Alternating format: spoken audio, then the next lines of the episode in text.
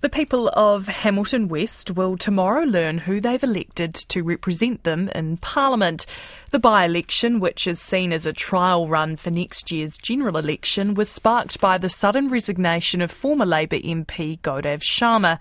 Voting is open until 7 o'clock tomorrow night, and while turnout has so far been low, it's not too late to enrol and have your say.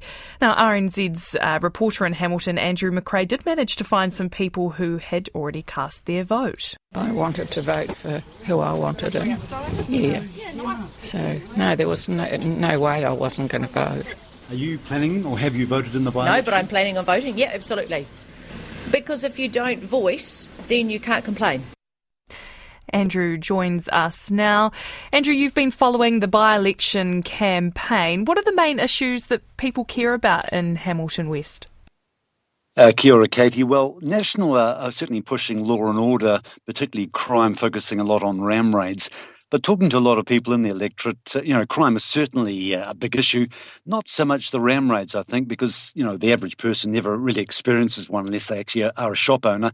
Lower level crime, such as burglary and certainly uh, car theft, really upsets people because they, you know, affect everyday people.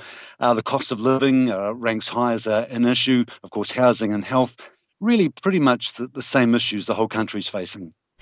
As of Wednesday, just under 7,000 people had cast their vote. You've been speaking to people in the electorate. Has there been much interest in the by election?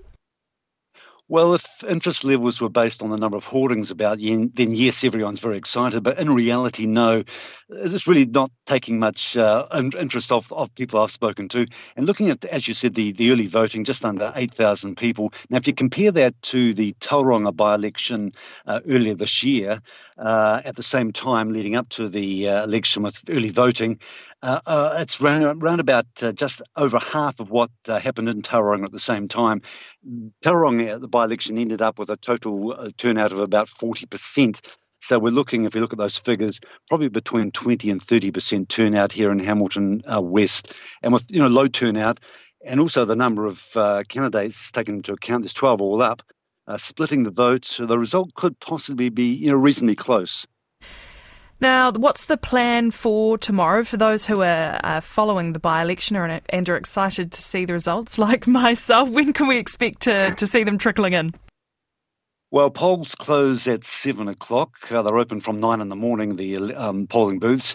Uh, results from half of the polling places, according to the Electoral Commission, are expected by nine o'clock and we should have 90% uh, of the results in by about 10:30. But there's also a you know possibility if the low out is the voter turnout is so low, uh, those results may come in a bit earlier.